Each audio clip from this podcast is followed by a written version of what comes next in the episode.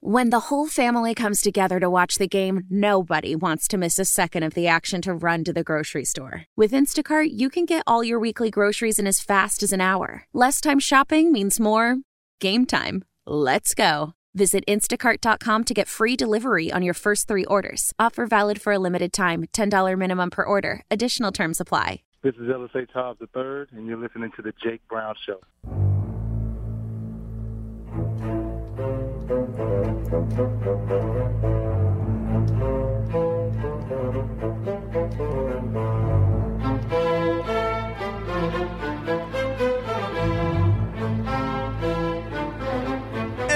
Welcome to the post Super Bowl edition of the Jake Brown Show on radio.com, iTunes, and Spotify. What a classic game we had Sunday in Minnesota as the Eagles capture their first Super Bowl, defeating the Dynasty Patriots 41 33. Nick Foles wins Super Bowl MVP. We'll go through it all. Also on the show this week is former Eagle and Patriot himself, Ellis Hobbs, will join us to talk about the game. We'll talk about the ratings, Malcolm Butler, the celebrations, JT, new coaching moves, all that.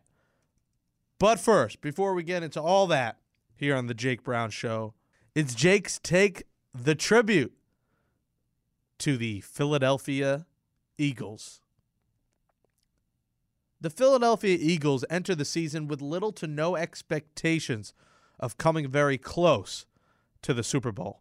Doug Pederson had a mediocre 7 9 first ever season as a NFL head coach last year. The hope was for Carson Wentz to take the next step in his sophomore season have the Eagles potentially compete for a playoff spot at 9 and 7 or 10 and 6. Nobody thought this team would compete with the big boys in the NFC, let alone the Giants and Cowboys in their own division. That is whence everything took a turn. The 25 year old quarterback out of North Dakota State had the Eagles in cruise control.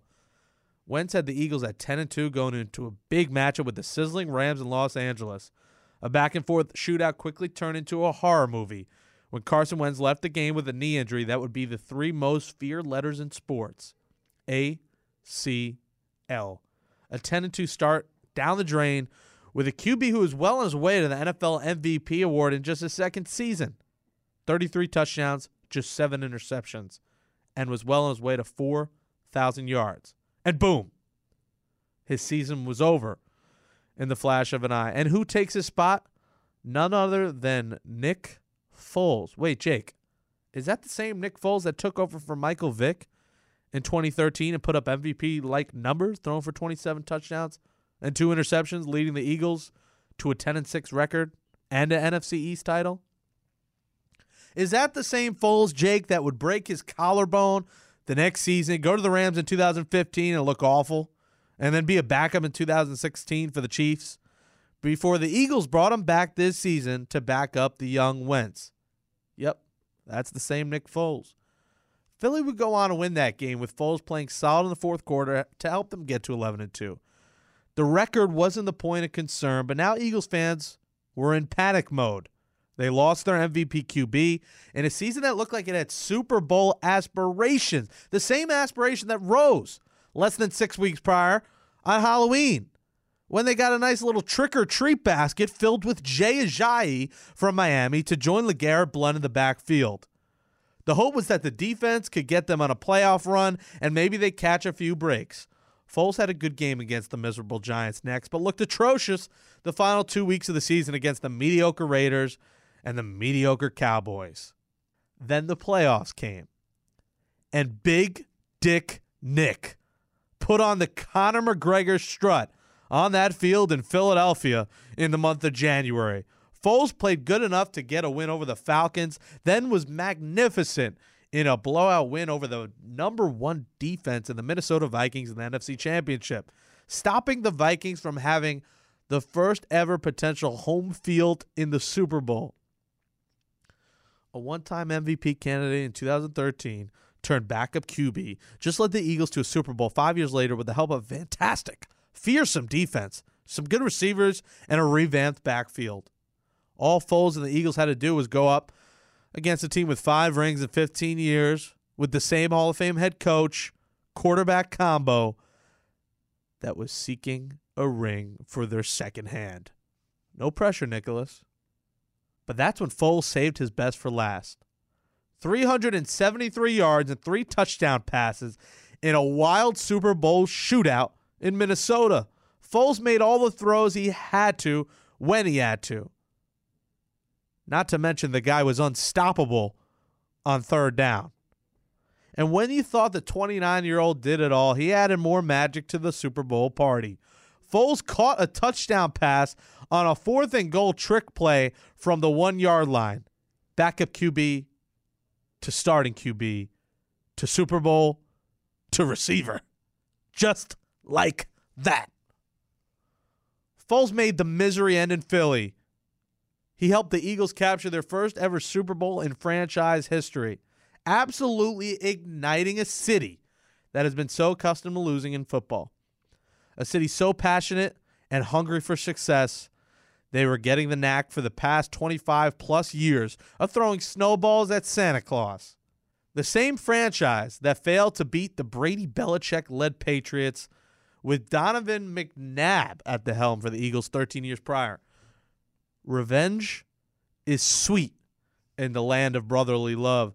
This is a team that went from mediocre to Super Bowl aspirations being nearly taken away from the fan base to a backup quarterback and a stellar defense covering up an MVP QB injury, a Pro Bowl left tackle injury, a Pro Bowl running back injury, just to name a few.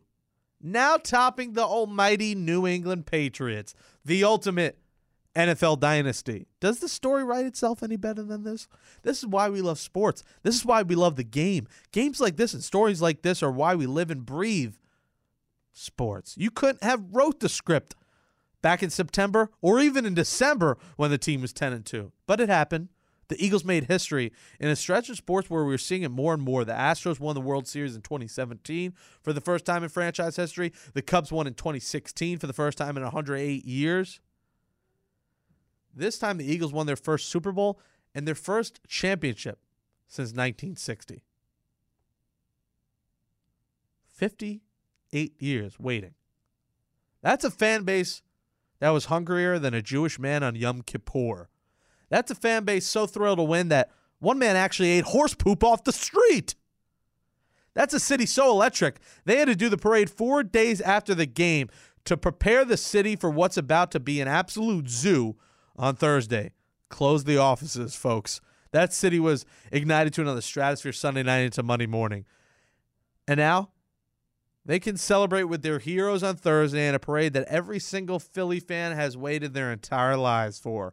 Every one of them will never forget where they were when David took down Goliath, Foles took down Brady, Pederson took down Belichick, Philly took down Boston. The Eagles took down the Patriots in one of the great Super Bowls we have ever seen.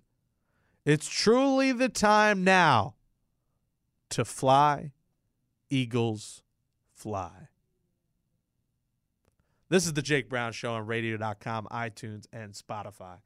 And you can follow us on Twitter at Jake Brown Show. Follow me at Jake Brown Radio. Man, what a game. Uh, you heard it there. Threw in some references, talked about just the sensational back and forth and the four quarters of greatness that we saw. And I had a mediocre tweet that ended up on Pix 11 News uh, because of it, which is just so bizarre because it wasn't even that good of a tweet. Um, but it made it on there. Uh, but again, uh, it was sensational watching Nick Foles and watching Nick Foles how flawless this guy was on third down. Nick Foles was 11 for 14 with 169 yards, two touchdowns, nine first downs, 156.5 passer rating, almost perfect. On third down was Big Dick Nick, as they call him. And the Patriots did all they can. Tom Brady on the final play, he did all he can. But in the end, he fumbled the football. And it was one of the biggest turnovers of his career. You knew they were if he doesn't fumble that, they're probably going to drive for a touchdown. But he didn't. So this time, This time, the Eagles were the ones that took.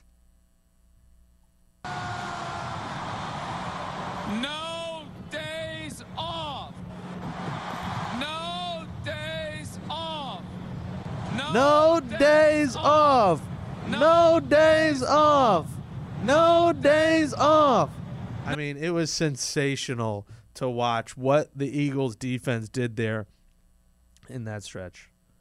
The Patriots, they joined the Broncos as the only team to lose five Super Bowls. Won five, lost five. Five and five in the Super Bowl. And there's a lot of questions around the game. There's a lot of storylines about the game, off the field, everything. Let's get into it. First off, Malcolm Butler finds out right before the game that he wasn't playing. We talked about it with our guest on the show later on. We'll end the show with Ellis Hobbs. Finds out before the game. Eric Rowe finds out that he's going to play right before the game. The same Rowe that was cut by the Eagles after 2015. This is Malcolm Butler, the same guy who saved them against the Seahawks in the Super Bowl a few years ago. Played nothing except for one play on a special teams play on a punt return. Now, if you're not going to play him, why even play him on that one play? By the way, it was the only punt of the game. That's how much of a shootout this was. If you bet heavy on the over, you won a lot of money.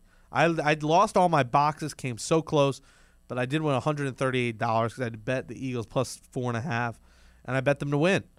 It was plus 170 for them to win. I'm like, why am I going to go minus 200 and bet the Patriots?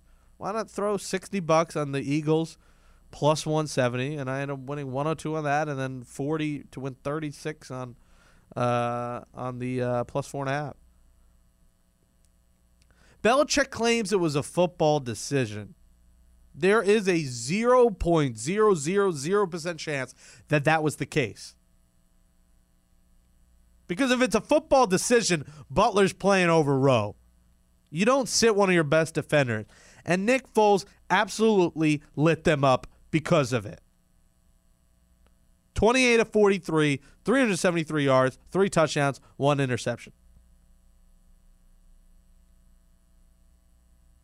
And Trey Burton even had Burton even had a pass for a touchdown that was caught by none other none other than Nick Foles on that fourth and goal gutsy call.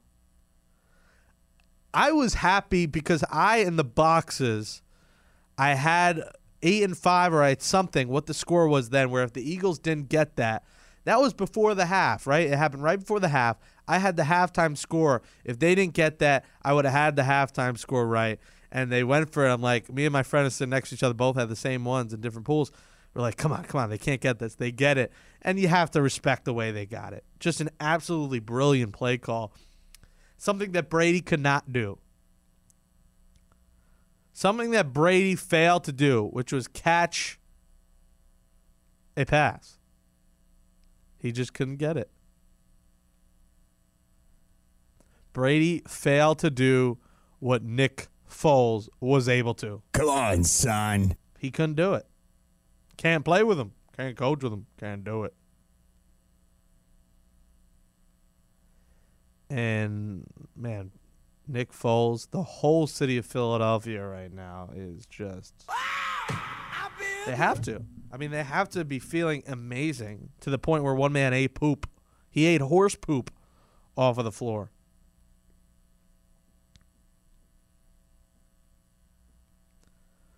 So that was the big storyline. Malcolm Butler crying for the national anthem. Now we know why he was during the national anthem. It wasn't because he was emotional about the song or the game. It was emotional because he was not playing and he gets notified right before the game. And if it was late to a practice or whatever late it was, only Belichick does that. This is too big of a game, and Belichick's so arrogant that he said, "You know what? We'll win without you." You didn't. Next man up. Next man up. No days off. No days off. Play it for me again, Pat. No days off. No days off. And there were no days off. No days off. No Days off. Well, somebody took a day off, and that was Eric Rowe. No days off. No days off. That was it. And if you want to win that game, you play Butler. If he plays, do the Patriots automatically win? No, of course not. You never know what happens. But that Pat secondary was lit up. Just awful defense, especially in the first half. So that was one of the big storylines of this game. Matt Patricia, the Lions, is going to be the Lions' new head coach, the defensive coordinator. So he's gone. And uh, they're gonna and McDaniels is gone. So Josh McDaniels is going to the Colts. So they lose their offensive defensive coordinator. And of course, after the game, the storylines are: Is Brady Belichick done? Are they done? Are they going to be back? Who knows? Slow your roll. That's a lot of clickbait. That's a lot of let's get a storyline in a week that's going to be slow now that the football's over and baseball hasn't started yet. We get the NBA trade deadline, of course, but that's one of those storylines that comes up every year. And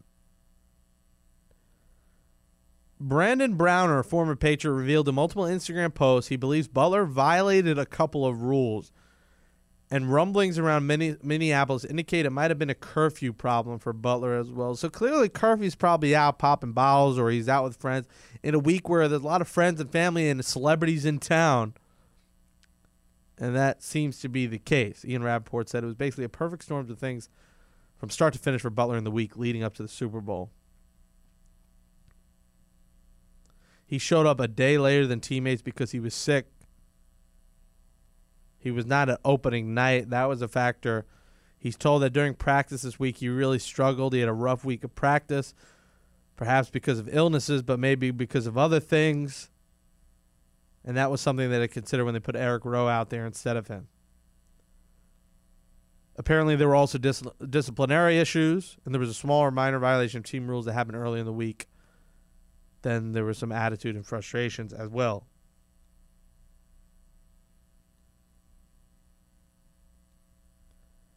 And it seemed like all these bottled up to say, you're not going to be out there, Malcolm Butler.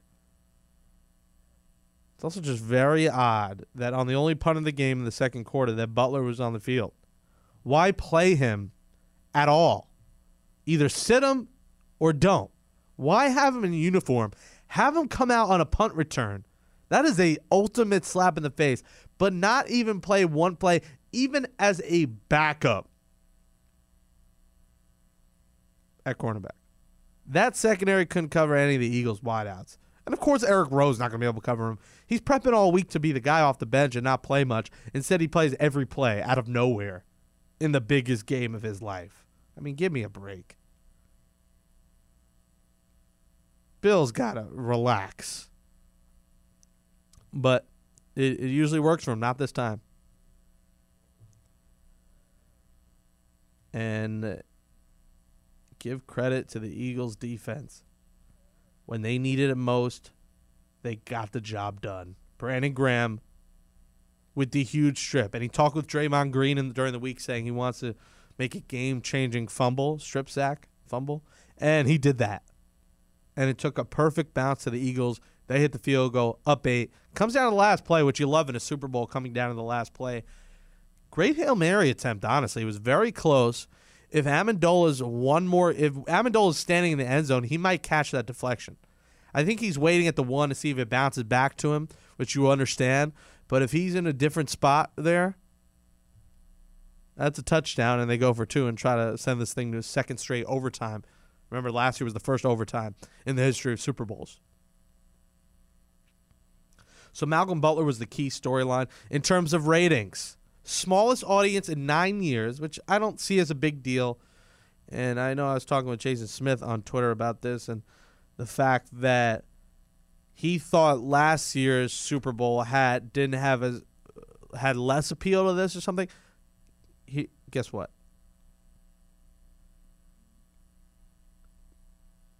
The Eagles with a backup quarterback. The Eagles overall don't have a national appeal. There's not a national appeal to this team. They're not the Cowboys. They're not the Giants. I mean, they're not a New York team. They're not the Cowboys, who are considered America's team, which I hate calling them that. They don't. They're even the Seahawks. I think are more of a story with Russell Wilson. The Eagles one aren't a story, but the Eagles with Nick Foles really aren't a story. I know they're going for the first Super Bowl, but nationally, Not as many people care about them, and there's so many different things going on that you could see why some people who aren't football fans weren't watching. Smallest audience in nine years. 2009 was smaller. The Steelers Cardinal 98.7 million when the Steelers uh, beat the Cardinals 27-23 in that Super Bowl. 103.4 million watched it this year, the 10th most watched program in American history, behind the MASH finale in 1983. Now, Pat, Pat Eddie behind the boards was I wasn't alive then. You that's when you had hair, and I'm assuming we're a kid. Was the Mash Mash finale? Did you watch that? Up, I, I did not watch MASH, but I do remember. Do you understand why it was that popular though? That it got I that just know views? it was such a huge show. Like I remember as a kid, that's all I ever heard when the Super Bowl came on. Like especially from my parents, it's like it's the Super Bowl and MASH. It, Mash And- was on during the Super Bowl or after. No, no, it was always the comparison. Like Oh, Super Bowl okay. gets the ratings, only MASH. I don't. I mean, So Mash I was accumulating 100 million views. I I never watched MASH. Even as a kid, I didn't watch MASH. But I remember like other top shows, like I think Cheers. When Cheers went off the air, they always were. There was always a story like, is it gonna be MASH? Is it gonna, you know, like that was always the comparison. but your parents yeah. were big Mash fans. At least my dad was. The Monster I remember. Mash. I remember. What I remember like catching like some repeats, but I was never really a big. I've never seen one episode. You know, no. A Yeah. hundred plus million. I mean, that's Yeah. amazing that it, it's behind a Mash finale, and that must have been an epic finale. It's like the Game of Thrones kind of thing. And then you were going to tack on 2.6 million fu- uh, viewers who streamed it online or app. So essentially, there was 106 million people around that range. A little more were watching during halftime for the people who don't care about sports who wanted to watch Justin Timberlake, which we'll get into in a second. Um, but you know, that's kind of what I expected. I didn't expect it to be the top rated Super Bowl. Nick Foles and the Eagles aren't drawing that many eyeballs. And I'll argue last year that the Falcons came in as a team. You said this team might have a shot. This is the Falcons offense that could score. This is an interesting team. You have Matt Ryan going for his first Super Bowl. I think that had a little bit more appeal than this game did have coming in. I know this was a rematch, a Super Bowl rematch was cool and everything, but I think last year's had a little bit more of appeal because I think you thought the Falcons might have more chance, and, and it's a better offense. This is Nick Foles, but Foles proved us wrong. You didn't know what Nick Foles you were going to get, and we got the great one. So in terms of ratings, not too surprised. Just that that mash thing, um, the mash thing is crazy. I mean, when I when I heard mash finale, I was like, Get out. I was like, what? Get out. Mash? Get out. Get out.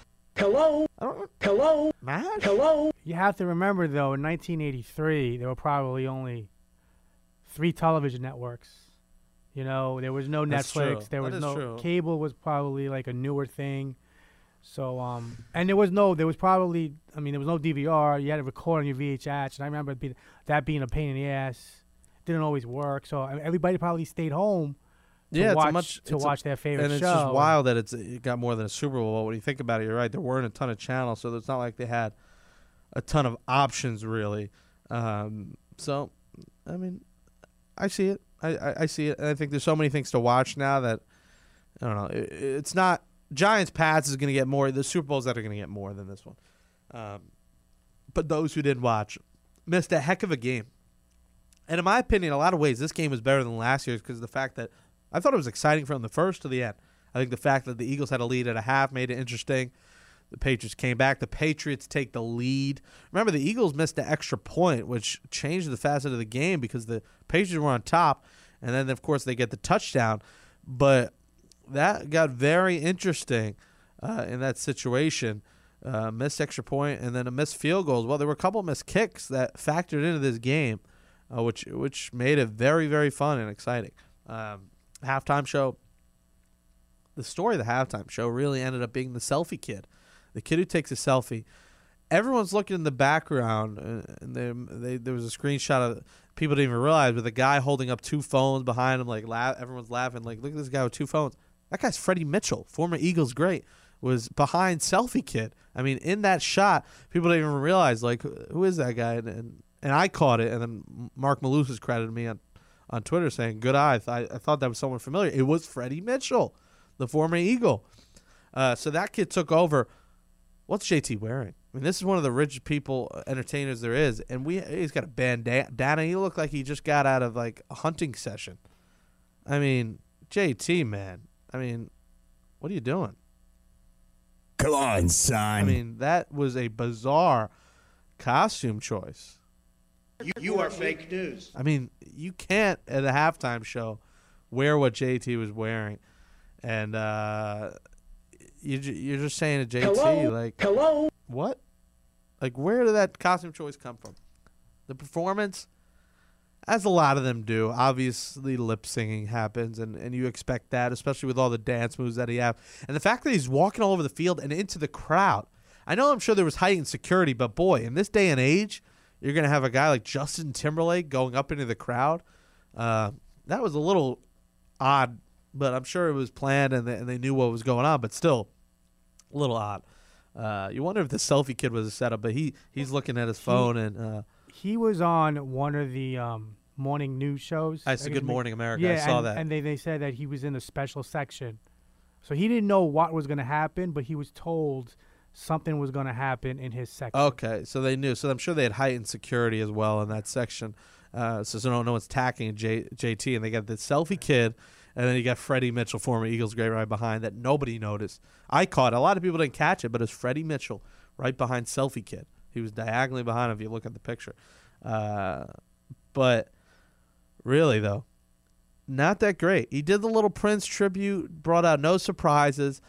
It seems like he was doing all he can to do it a complete opposite, a complete 180. A complete 180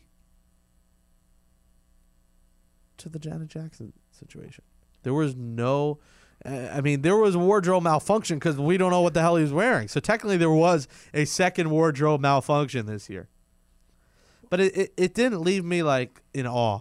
And I love Justin Timberlake and I like his new album. I like some of the songs on the new album. But it was a very blah halftime performance, and it didn't have as many storylines as maybe I hoped it would. I liked the dancing with the mic when he had the mics on the stand and he was doing that dancing. I thought that Yeah. was neat. That was Um, all right. I think the Prince thing was okay. I think it could have been better. It was an odd time too. It But, just came out of nowhere too. Right. I, I mean, It was like did, the holograph behind him pops Right. up and he just starts playing whatever the piano. But I liked actually in the beginning. I think it was the second song he when he sung "Rock Your Body," and he kind of like didn't sing that last line, but he was like ah, like like I guess that was like his to the whole Janet Jackson thing. Yeah, he did reference that. Yeah. That's that was what people were saying, but left much to be desired for me. Uh, so not a tremendous halftime show. Uh, the the next story would be the Eagles fan celebrations. I mean, after that, I saw videos people were celebrating at halftime when they had a lead. Uh, they end up winning the game. A fan literally ate poop off the street, horse poop, horse shit off the street. Facades fell down. What I noticed with videos I'm seeing, all these like flower pots were destroyed. I mean, they destroyed the city. The city's in shambles. So much so that usually a Super Bowl is two days. The parade is two days after the game. This one they don't have till Thursday because they gotta get the city ready to recoup. They gotta get ready to parade. One, everyone's too hungover to do it Tuesday. They need a couple days to breathe. It's just very intriguing to me because in our generations, we like to say millennials. I guess I'm a millennial. It's so on to the next thing. It's like the next morning, it's all new trending topics on Twitter. Even an hour later, I'm sure it's all new trending things. Four days later, for Philly, it won't lose his luster. But for us, as a cat, as uh, not a casual fan, but other fans, different teams, and a fan of the sport, four days later, it's like, all right, we're on to baseball. I guess we're on we're on to uh, four Thursdays, the NBA trade deadline. We're on to other things. Philly, obviously, they're gonna love it. They're gonna that that that city, Broad Street, that city is gonna be mobbed on Thursday. But it shows you how much destruction went on that they have to do it Thursday, and how much recovery needs to go on, drinking wise and everything, that they have to do it four days later. I don't know. I'd have to look back, but for my, I mean, when I when I went to the Giants parade, it was two days later. It was on my birthday, the Tuesday. The Super Bowl was Sunday, and it was two days later. And you're like, you know what? You're still in the mode to celebrate. Four days later, personally, I might not be, but Philly's been waiting for freaking 58 years for this. So facades fell down, people were attacking each other, they were jump poles were being destroyed, and it's gonna be bonanzas. Usually I'd move on to the next thing, but I think Philly is just going to be in, in heaven for at least the rest of this week and, and maybe all of February because they're not going to have much to watch with the Phillies this year. Uh, the Sixers will probably make the playoffs, but who knows now with the Detroit Pistons getting Blake Griffin, they might take a playoff spot from them. How good the Pistons are with Griffin now, and the Flyers. I haven't paid it. What are the Flyers doing? Are they doing anything? The fly uh, that I don't. They've I been don't- bad, right? I know. Look I that know. up for me. Check They- them what they're at the standing. But the Flyers, I think they're a rebuilding team, so it's it's just Eagles, Eagles, Eagles celebration. I mean, what a story! I mean, it, it, it's so remarkable that this team with Nick Foles did it. The Flyers are actually the the next spot out of the wild. They have 57 points. The But they're not in the playoffs They're right not now. in the playoffs right Right. now. The Islanders are the second wild card team, and they have 50. Well, actually, the Islanders and the Blue Jackets both have 58 points as the wild card teams, where the Flyers are next with 57. So they're a point behind, and that's our hockey talk for the year. Uh, but yeah, it's uh, it's a city that was hungry, a city that really wanted it, and a city that got it. This is the Jake Brown Show. You can find us on podcast.radio.com slash Jake Brown. You can subscribe on Apple Podcasts, on, on Spotify, rate us five stars on iTunes slash Apple, whatever you want to call it. Write a review as well. Josh McDaniels off to coach the Indianapolis Colts. Matt Patricia off to coach the Lions. And you know what? It's uh, new coordinators coming in, but it's the same coach and the same quarterback. I don't think Brady and Belichick are leaving. I think that's a bunch of clickbait. They're going to be back next year. I don't see anything changing on that front just because of the fact that Brady still looked good and Belichick still looked good. They still made the Super Bowl, and they were still a couple plays from winning another Super Bowl. And I think Gronk's after the game reaction that he's oh he's gonna ponder thinking about retirement, whatever it was, is purely emotional. He's gonna be back for a check next year. There's no reason Gronk leaves. And how how much different is that game if Brandin Cooks doesn't get hurt? Brandin Cooks is so huge for this team, for Tom Brady. When Julian Edelman went down, Brandin Cooks stepped in and was the true number one wide receiver. And that hit put on him, perfectly legal. Very good hit. I think it just kind of blindsided him. He didn't see it coming. And unfortunately, as soon as you saw it, you knew he's probably out for the game. It, you feel bad. I mean, you don't feel as bad because the Patriots, but the fact that he gets out of that game so early, they didn't even get anything out of him. It's like if they get three quarters out of him, it's a maybe a completely different game. But now without Edelman, and now without Cooks, everything changes, and the Patriots had to do something that, that not a lot of teams could do, and they couldn't do it. And I'm glad to see the Eagles finally get the schneid off their back, finally get that ring, and do it for Philly. Because those fans, I mean, people say what you want about them. They love their teams. And I love the setup that they have there the, the arena, football stadium, and baseball stadium all right next to each other. So it's kind of like everything is going on right in that circle. And I can't imagine Xfinity Live, the, the middle section that they have where they have food and a bar and everyone parties there. I can't imagine how electric. I mean, I saw the video, but you can't imagine being there. How electric that atmosphere must have been. I mean, remarkable. Definitely top five, I'd say, overall Super Bowls we've seen. A couple minutes left in the show. Didn't even mention. I mean, the New York Post wanted to say the Giants won the Super Bowl. They surely won this best Super Bowl commercial by a mile. And it's interesting that it was for the NFL a commercial. It wasn't like for a product or an insurance company or, or Dilly Dilly. It was a bunch of Bud Light commercials that were okay. I love I like Dilly Dilly. Uh, but there was nothing to write home about. The second best one was the Danny DeVito and the Eminem where he gets run over, and you love that one just because he's the star, obviously, and it's always sunny in Philadelphia, and they were at the game. But nothing topped that Odell Beckham Eli commercial. Eli holding up Odell in honor of Dirty Dancing, and it was just, I mean, laugh out loud funny. All my friends are watching at a friend's house, just dying laughing. We're like, is this happening? Because one, you see emotion out of Eli. Two, Eli dancing is great. Three, it's interesting because it's Eli and OBJ, and obviously the controversies that happened this year. It's like, oh, we're buddy buddy again. And I know a couple Giants fans, like our buddy Sean Marash, was a little pissed. He's like, "Oh, you shouldn't be laughing at this. This team is a laughing stock this year. You gotta have fun with it. The season's over. You move on. And you can hate Odell you want, but in that commercial, if you did not love that, as a Giants fan or whatever fan you are, you don't have a beating heart. I mean, that commercial was just remarkable. From I followed the choreographer of that commercial on Instagram yesterday because some I saw in someone's comments on Constantine credit the choreographer, so I wanted to see and They did a lot of bu- cool behind the scenes stuff to that. But in a lost Giants season, it was nice to see the two Giant stars kind of tribute Dirty Dancing in a hilarious way, uh, and it was it was the best part of all the Super Bowl commercials. Really, really quick. Yeah. Do the young fans get the Dirty Dancing reference? At the time, I didn't. I had to read after. I've seen Dirty Dancing, and I know what it references. Okay. But I didn't think of that at the time. I was just thinking of them dancing. I wasn't thinking about the tribute at the time. But then when you look back and analyze it, you realize.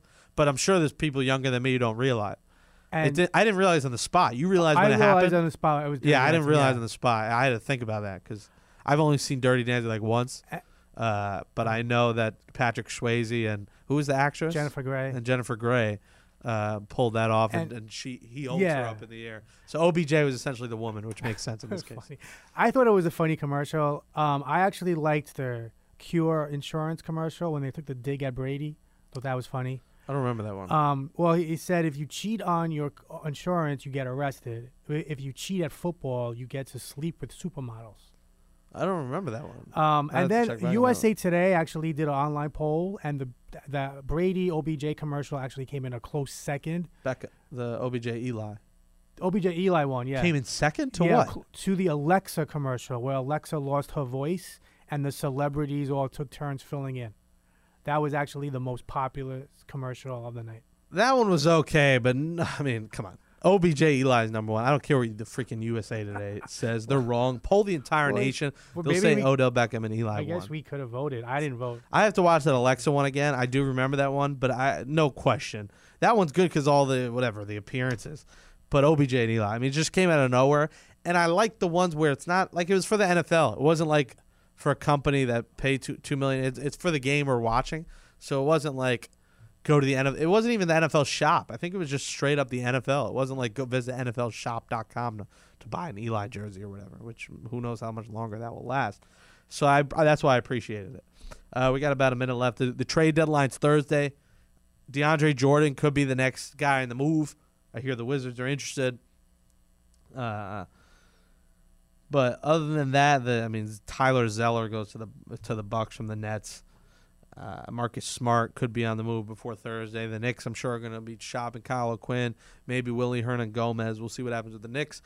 Uh, lastly, with the shirt on, I like the Todd Frazier signing by the Mets. Eight and a half million a year, two years. You get him for cheap. The market played out. They got him for a good price.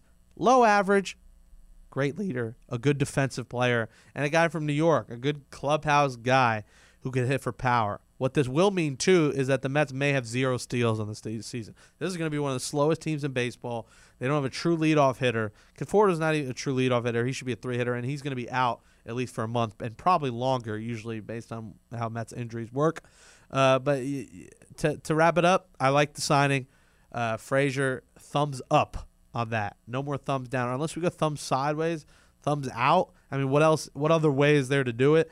Uh, but please don't sell those. If I have to see thumbs down on the Mets now from the Yankees, take that garbage out of Queens. So keep that in the freaking Bronx. We don't want that. Um, but football's over. That's it. Uh, thanks everybody for the birthday wishes yesterday. Had a good birthday. Had a nice Benihana dinner.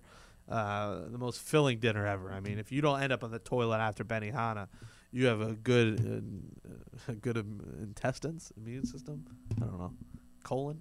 Uh, but yeah, pooping away after after that. But well, well worth it.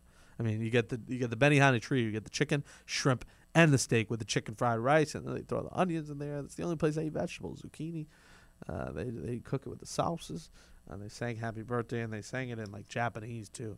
Uh, it was a black guy who sang it in Japanese, which was very cool, because you don't always see that.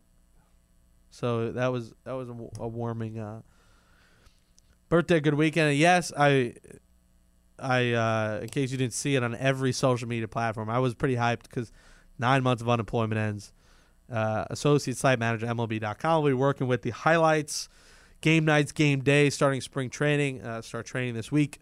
Uh, we'll be working a lot with the site and all the 30 team sites, writing out whatever highlight goes on. It's going to be a lot of baseball watching, which I love. So I'm, I'm looking forward to that. We'll still be doing the Jake Brown show. We'll still be writing for the Knicks blog with SNY, and um, and still on the prowl to take this show to a newer platform. Thanks everybody for listening to the show. Incredible Super Bowl. Congrats to the Philadelphia Eagles. Congrats to their fa- long-suffering fan base. Congrats to my buddies Tommy Provine and Melissa Stice, who both predicted the Eagles and who were right coming on the show last week. They did it. Very happy for them. Very happy it's over. Now, now I don't care if they win again. It's over. Like as a Jets and Giants fan, I don't want them or the Patriots to ever win again. Uh, but that's the end of the football. Now it's focused on basketball, and the Knicks probably tanking for a pick, and on to spring training, which is just around the corner. Coming up next to wrap up this episode of the show. We're only, for now, doing one show this week. We'll come back with guests next week. Um, but make sure you subscribe on iTunes and Spotify. Coming up next is former Eagle and Patriot. We'll talk about this game as we have you covered on Super Bowl 52. Former Eagle, former Patriot cornerback Ellis Hobbs joins us next, right here on the Jake Brown Show. We will see you next week, folks.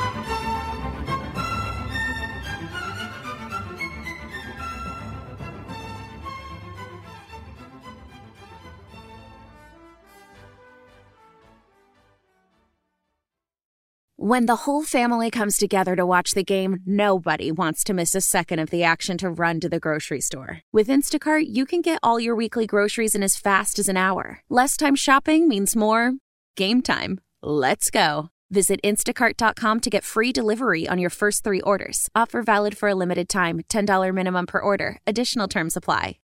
And we're back on the Jake Brown Show, radio.com, iTunes, and Spotify. We talked about just the classic game and David taking down Goliath, and a guy who played for both David and Goliath, uh, played for the Pats from 2005 to 2008, and the Eagles 2009 to 2010 is Ellis Hobbs, EH3. Follow him on Twitter at Ellis Hobbs. Uh, man, what a game, huh? Like, what what's going on through your mind in that game for uh, both teams that you played for? You had to be kind of in a conundrum.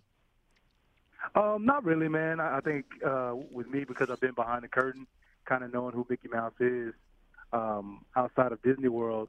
You know, you you now intimately cheer for your friends, and so I have friends on both sides of the ball, both sides, of, both teams. So Brandon Graham, uh, Tom, of course, Steve Gostkowski, um, you know, Ray Ventrone, who's a special teams coach for the Patriots, and, and a few others. Uh, actually, also uh, Jalen Mills, uh, who Mm. I don't know him personally, but he went to my high school, and so um, not that far removed, you know, from him being behind me. But that's that's how I cheer now. Uh, I was excited, you know, just because um, if you had to put it uh, synonymous, say, with the divorce situation, where if you live uh, longer with mom than dad, of course, I'm gonna, I'm, gonna, I'm gonna like mom a little bit better. So the Patriots were a little bit more on a, positive side with me, and then I had some you know, legal issues with the with the Eagles at the end of my career.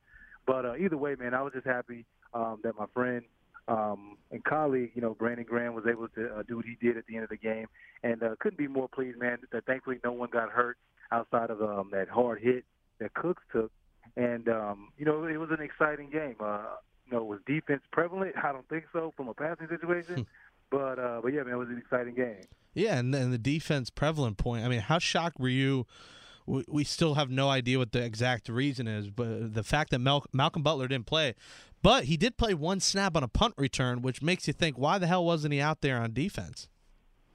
Yeah, I mean, yeah. With that being said, and, and I've seen it, you know, numerous of times where Bill is very, very hard stance on his rules and regulations, and so for whatever it was, you know, it had to be clearly detrimental to the health, uh, psyche, and just um, you know, conduct and policies of, of the football team, to where uh, Bill has won enough with and without Malcolm Butler, but specifically without that um, to not necessarily prove a point, but to to show you um, that the rules will not change.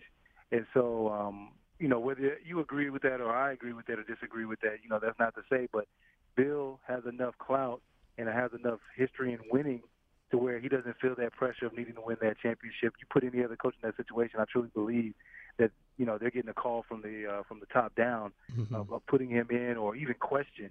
You know, but I, I think Bill um, is justified in what he did, and and and you know, sacrificing the team, sacrificing the win.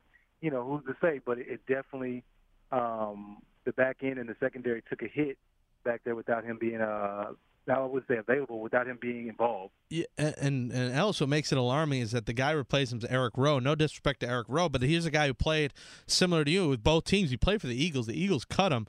Uh, they know who he was, and and they were, I mean, elated that he was starting over Butler. Not to say Butler's this all pro cornerback, but this is a guy who saved them a couple of years with the pick in the Super Bowl um, and who didn't find out until before the game that he wasn't playing. Did you ever have a situation like that where where you or another player got whispered in the ear? It's like, all right, you're you're not starting today, right before uh, a big game. Nah, man, I um, I feel like it never I, happens. I never put my, yeah, I never put myself in that type of situation. Not not to say that you know Butler did those things, but I just always made sure that um, you know we're not we're not getting down to those controversial moments. But you know, to your point, I didn't even realize that Rowe did play for the Eagles. But um, Bill is very methodical in everything he does, right? Mm-hmm. And so when it comes to strategy, when it comes to information, when it really comes to counsel as well, because he definitely uses uh, you know an inner circle to take advice from, and ultimately he makes those decisions. But uh, you would think that he actually you know factored that in to where it was a last minute decision. Um, and it might have it was purposely done as a last minute decision for the fact that you know he doesn't want them to have that information or intel, you know, to game plan against Rowe. But nevertheless, they knew him very well, like you said, and they did as such, you know, and, and it exposed during the game. I think with Rowe, he did the best that he could do, but it's very difficult as a cornerback and, a, and a, as a nickel back or interior guy to, to move from one side or another. That's why you really have to appreciate guys that can do that. And you know, when you talk about you know just a psyche of someone going in with the expectations of playing one role, and then all of a sudden it's magnified to a completely different role on the biggest stage that can ever be. You know, in football, you know that that's that's a lot to handle, man. So, you know, my hat's off the road to continually. Um, you know, he played he played to the best of his abilities, but I don't never necessarily think it was an ability situation. It was more of just the situation itself and what he was thrown into. Ellis Hobbs, former Patriots and Eagles cornerback, joining us for a few more minutes. Follow him on Twitter at Ellis Hobbs here on the Jake Brown Show. Uh, every, a lot of people, Ellis, you know how it is every year, want to make the rumors that this is the end of the Brady Belichick reign. And then what happens? They look like an idiot and they come back next year uh, for Super Bowl. Now they lose their offense coordinator, they lo- lose their defensive coordinator. How do you see this playing out? I think they're personally going to be back next year and everything will be the same and they'll probably make the Super Bowl. Um, but do you think do you think this Super Bowl changed things a little bit? No, man. I, I mean, when you talk about the, the people and the naysayers, you know, I like to just synonymify with losers. You know, losers like to talk loser talk. Mm-hmm. And so, how many times do they have to prove to you that it doesn't matter who's in there or what's going on? Um, obviously, you need those key components. Um, you know, in Belichick and Brady and uh, and a few other uh, situations, not necessarily that person, but someone could conceptually matches what they're looking, what they're what they're actually wanting in that position.